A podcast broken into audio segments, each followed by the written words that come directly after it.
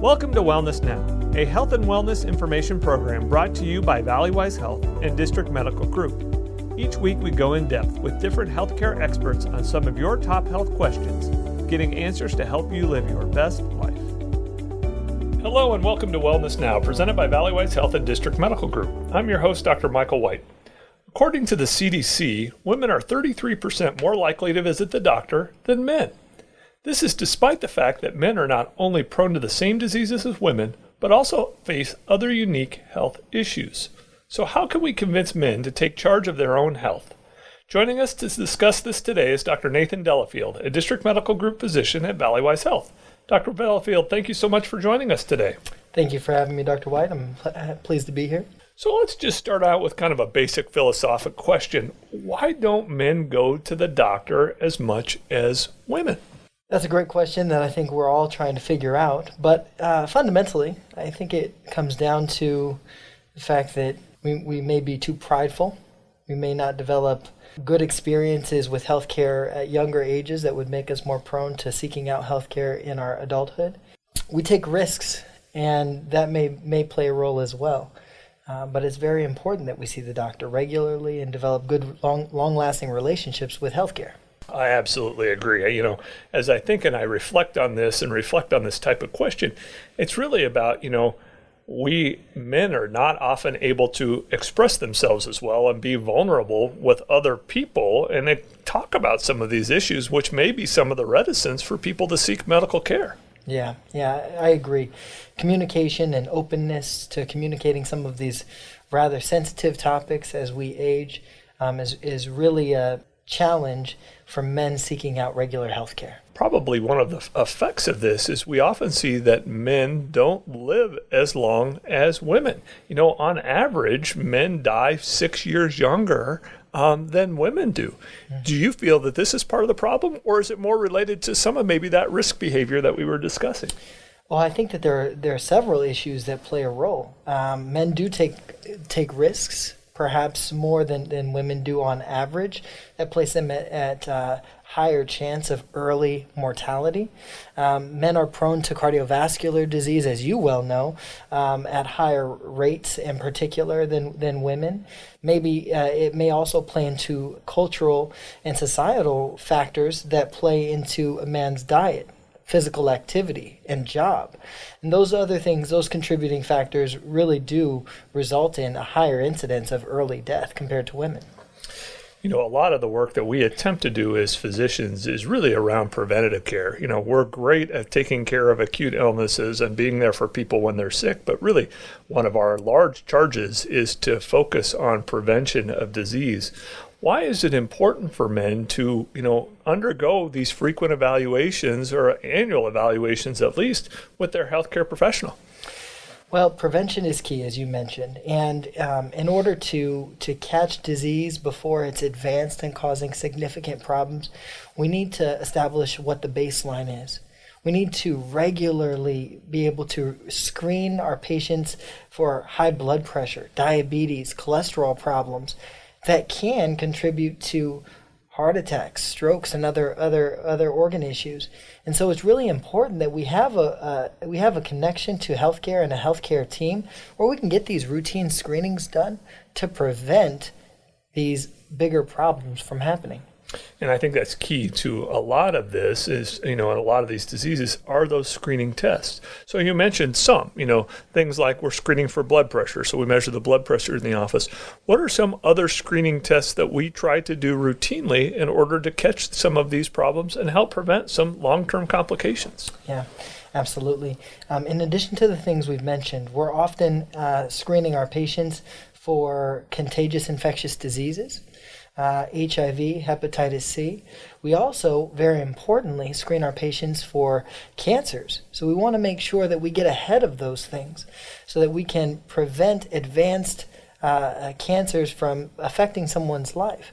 And so some of those things, particularly for men, would include prostate cancer screening, in particular if they have a family history or if they're of an African American descent. Uh, looking at colon cancer screening uh, at the age of 45 now, we recommend universally that we begin to screen for colon cancer so that we can prevent widespread colon cancer or other problems that come along with that. Screening for lung cancer in patients with a smoking history or a significant family history. And then, of course, reviewing a patient's family history every time that we have the opportunity to see them to make sure that we're not missing something else that may put them at high risk of an unfortunate cancer from arising down the line.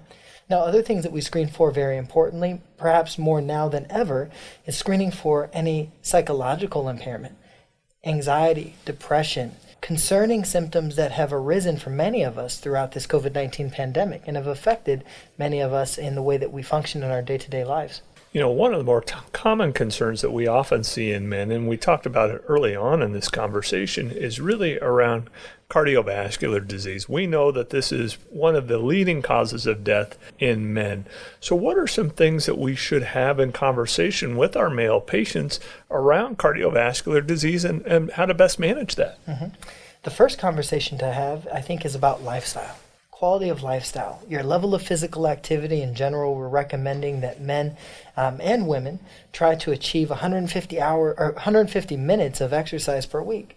So, on average, if you can get 30 minutes of physical activity five days a week, that would be ideal. But even if you're able to achieve three to five days, that would be even even better than having a lifestyle that is uh, sedentary or, or not very physically active. The other factors that play a big role would be considering diet. How much salt are you taking in? Are you having a well rounded diet where you're consuming vegetables, lean proteins like chicken, fish, turkey, limiting the red meats? How much processed food and fast food are you eating? Where's your food coming from? So, those are some of the really important things that we often talk about in prevention of cardiovascular disease. Now, the other factors are, of course, what's your family history like? And are you at increased risk of early onset heart disease? And if so, how can we change the course of that for you so that we don't have that bad outcome? And I think it's very important. And you certainly, you know, we've we've learned a lot about the prevention and the prevention of heart disease, and many of the risk calculators and conversations that we can have. And, and family history is a huge piece mm-hmm. to that. And being able to have that conversation, check some basic things: blood pressure, blood work to measure cholesterol, things that we know that can influence that, and make interventions early so we can have that 10-year impact that we're all looking for in that prevention conversation. The other big thing is in that area in, in my opinion, is around tobacco use and, and tobacco use disorder, is really having the conversations about smoking, smoking cessation, and the tools that we have available to be able to mitigate or help you, you know, crack the habit of tobacco use disorder if you're looking to quit. Yeah, absolutely. Smoking is the leading cause of preventable death. And so by, by curbing that terrible habit, we're able to really change the course of someone's risk for cardiovascular disease. If you're just tuning in, we're talking about men's health with Dr. Nathan Delafield, a district medical group clinician at Valleywise Health. Valleywise Health offers exceptional health care for all ages at several locations across Maricopa County. If you need medical care or have questions for one of our clinicians, visit valleywisehealth.org to get started. You know, we focused on, you know, the cardiovascular system, but a, another large problem that we're starting to see, you know, within the United States is is really the epidemic around diabetes. So how can we in our male population begin to focus on the prevention of diabetes and if you have diabetes, the treatment of diabetes? In the prevention of diabetes, as we have discussed with so many other conditions, family medical history matters, lifestyle matters consumption of a high carbohydrate diet, things like bread, rice, pasta, tortillas, fast food, and these types of items, uh, sugary beverages and soda, juice, these things contribute to elevated blood sugar levels. And eventually, you reach a critical threshold where your body can't keep up and you develop diabetes. And so, this is a problem that affects the whole body, in particular the eyes, the nerves, the kidneys, and can put you at increased risk of cardiac disease. And so, really focusing on improving diet, limiting those carbohydrates, increasing physical activity, watching your weight and trying to reduce your weight if you're considered to be overweight or obese. And of course, as well, considering what other risk factors you may have, including family history, to reduce your risk of diabetes. Now, if you are found to have diabetes through screening with your doctor, which is which is typically done through blood tests, having other tests done getting your eyes, your feet, your kidneys checked, making sure your blood sugar is well controlled, because we have the tools necessary to not only reduce your risk of complications of diabetes, but also to reduce your risk of cardiovascular disease as a result of diabetes as well through medicines. I think if you take one thing away from us in this conversation today, it's really, you know, these types of things and conversations are ones to have with your healthcare professional to say, these are the things that we can do today. We, these are the things that it's never too late to start. These are the things that we can start to do now that are going to have a positive impact to help prevent some of these types of things. Yes, I agree. And one of my, some of my most exciting patient care interactions are those where a patient is diagnosed with diabetes and simply through lifestyle change um, and the encouragement of their healthcare team and their families, they're able to change the, the disease process entirely, controlling their blood sugars and not needing med- medicines. And our goal always, you know, if we can do this without having to introduce any factors and medications into someone's life, we certainly are all for that. We talked a little bit in, in our screening, you know, conversations around cancer and some types of cancer. Which cancers are most common in men, um, and why is it important for us to get have early detection of these things? Yeah. So the most common uh, type of cancer in men is prostate cancer. The the old adage goes that most men will die with prostate cancer and not from prostate cancer, but that's not to say that men won't suffer from prostate cancer in their life. So it's very important that from a prostate cancer perspective, if men are developing difficulty emptying their bladder, increasing frequency of urination, blood in their urine, if they have a strong family history of prostate cancer, or at the age of 55, that they begin to talk with their doctor about screening for prostate cancer. That can be done through a couple of different ways. Sometimes it's a physical exam maneuver where we're feeling the prostate to make sure that there aren't any concerning masses. And then oftentimes we're screening the urine tests and we're screening blood tests. The other most common cause of, of, of cancer in men is going to be colon cancer colon cancer screening is very important. Oftentimes, we, we, we find that there can be prevention in finding precancerous lesions in the colon. And the new recommendation is that men universally have colon cancer screening starting at the age of 45. Now, screening may happen earlier if you have a strong family history. For instance, if you have a, a first degree relative that has been diagnosed with, with colon cancer, the recommendation is as, as early as 40 or perhaps earlier, 10 years earlier than your first degree relative was diagnosed, you should undergo screening. Now, colonoscopy is not the only way that we can screen. That's very important because a lot of our patients are concerned that colonoscopy is an invasive procedure and they don't want to undergo anesthesia and, and whatnot. So, we do have alternative tests that are less invasive that we may just have to do more frequently to adequately screen, screen our patients. Then, of course, you have lung cancer. Lung cancer um, is, is the third most common type of cancer in men and is often, but not always, caused uh, in part by smoking. There are some types of lung cancers that occur because of a genetic predisposition. And so, screening for lung cancer is indicated for those that do have a, an extensive smoking history, who are over or at the age of 50. And so, your doctor may consider doing a CAT scan every year. Dr. Nathan Delafield is answering your top questions about men's health. You can make a virtual or in person appointment with a district medical group provider at Valleywise Health by calling 833 855 9973 Monday through Friday from 7:30 a.m. to 5 p.m. or by visiting the valleywisehealth.org and clicking the book appointment button. So we alluded a little bit about the prostate and that, you know, is specifically a cancer that we find in men. What is the prostate and why is it important for men's health? Yeah, so the prostate is a gland, very small walnut, shaped uh, and sized gland that sits just behind the bladder. Now, this gland helps to produce fluids that are that are that contribute to semen and reproduction in men. And as men age, it tends to get bigger men may begin to, to complain that they are urinating more frequently at night or they're having difficulty emptying their bladder. They feel like they have to go right after they've already gone.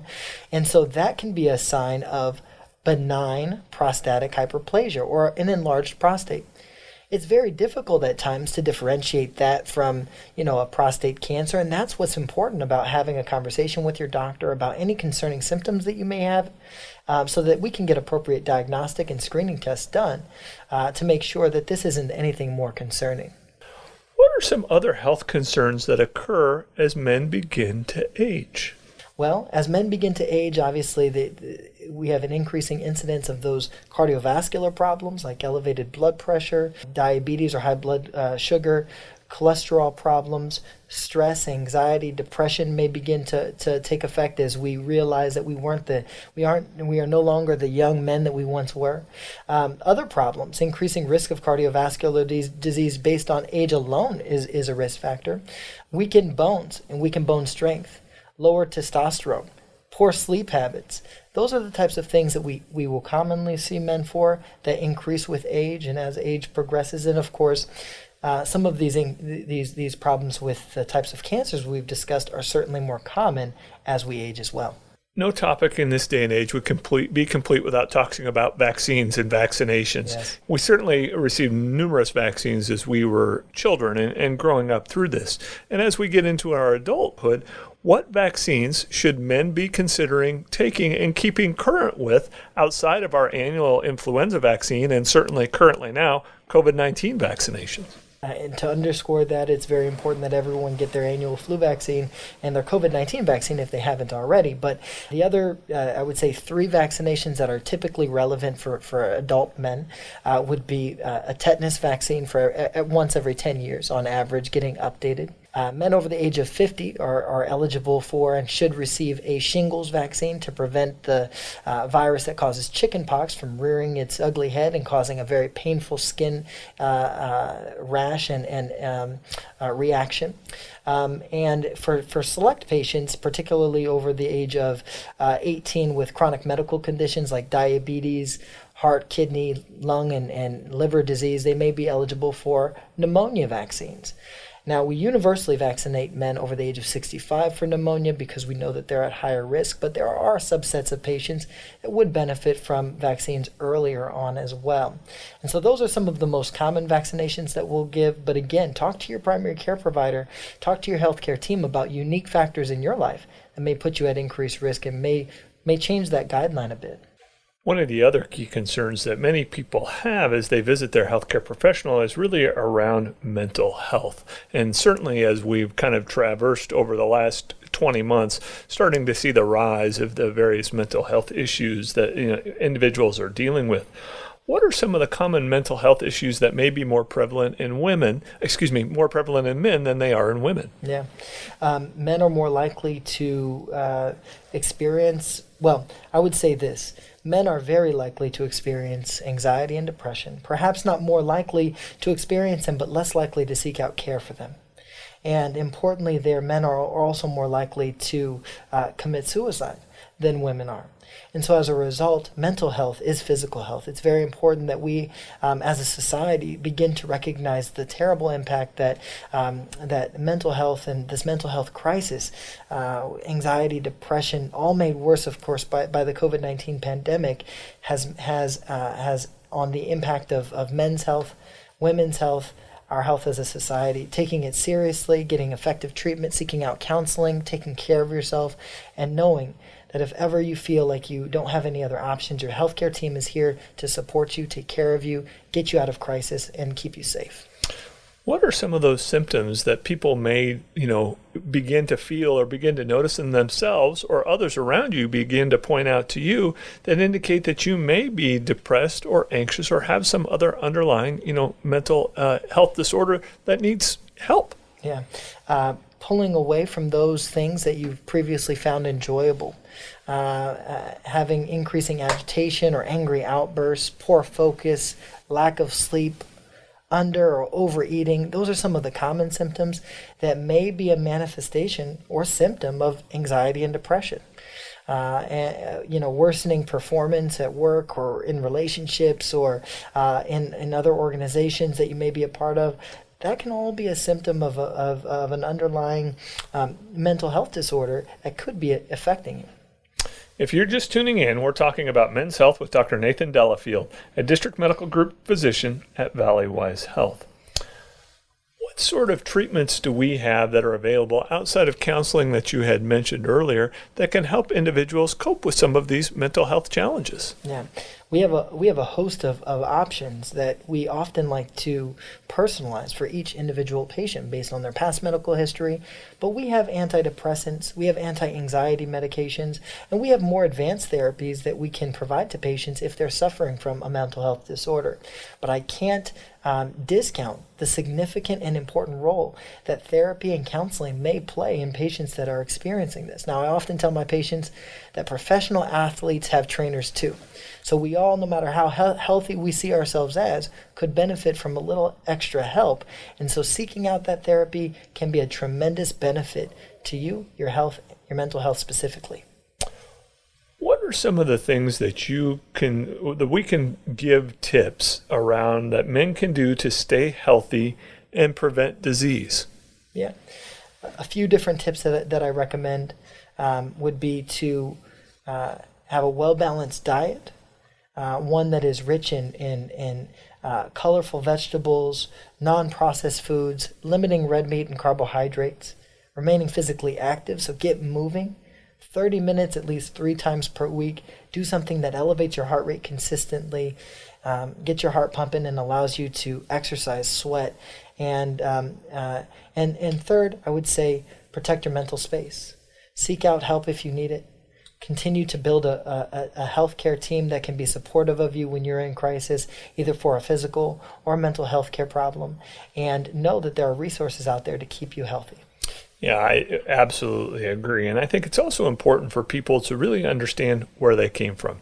You know, understand and have those conversations around your family to understand are there diseases that you may see within your family that you should know about so you can communicate that to your healthcare professional because it helps us determine the best path to help guide you on your healthcare goals. Mm-hmm. So, I agree with that.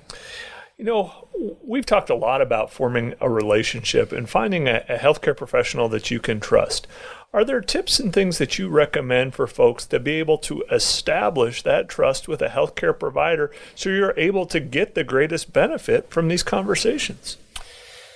Yeah, absolutely. I, I think uh, in my experience as as a physician, but also as a patient, um, getting a, a, recommendation from those that you know and trust based on providers that have uh, have served your friends and family well can be a good starting point. Uh, getting in with someone and, and determining whether or not your personalities and, and uh, view toward your health align um, and making it very clear what your goals and objectives are, I think, are three early uh, steps that you can take to establishing care with someone to make sure that you have a healthy uh, productive relationship with your healthcare team. Always know that you, you you know if if something doesn't feel quite right, speak up, advocate for yourself, and you know perhaps you know it, it may just be a personality difference in establishing the right relationship, but I'm sure that there's a doctor or healthcare team out there that would suit you. And I think that's probably the most important, you know, piece to that is that kind of that last comment is is if you may not gel with everyone. We don't gel with everyone at work. We don't gel with everyone within the community. You may not gel with the initial healthcare provider that you saw. It's okay to change. We're not we, and I'm speaking for the both yes. of us. We are never offended no, if somebody no. says, you know, I, I think I want to try, you know, t- try somebody else. Please do that. You know, Absolutely. my goal is for you to be happy healthy and we're doing the best things that we can do to form you know your healthcare goals and have you meet them. If i'm not the best for, for, physician for you please you know i'm happy to help have conversations and refer you to others that may fit, fit you better. Absolutely. So, yeah you know dr Delafield as we're ending our time here together today what are some of the top three takeaways that we can leave our audience with around men's health to have them be their happy, healthy lives? Yeah, I, I, think the first is recognizing that men are at higher risk, and so we need to play an active role in our health to make sure that we are preventing some of these healthcare problems from occurring. Establishing care with the doctor so you can have resource. You can ask these really important questions and you can know where you stand on, on the spectrum of, of being at risk for disease and disorders. And then third, taking care of yourself. And that's the whole body self. Making sure to, to address your mental health care and regularly check in with yourself. Take care of your physical health, exercise, eat a well balanced diet. Um, and, and if something isn't right, speak up about it and seek care earlier than later. Dr. Delafield, thank you so much for your time today. If you missed any part of the show or want to hear something again, you can access all of our blogs and podcasts at valleywisehealth.org slash be well. We hope you enjoyed listening to Wellness Now, brought to you by Valleywise Health and District Medical Group. If you're looking for more information about what you heard today, visit us online at valleywisehealth.org slash be well. There you'll find blogs, podcasts, and information about the healthcare providers you heard on the show. You can even book an appointment at a Valleywise Community Health Center near you. That's valleywisehealth.org slash be well. Thanks for listening, and we hope you'll tune in again soon.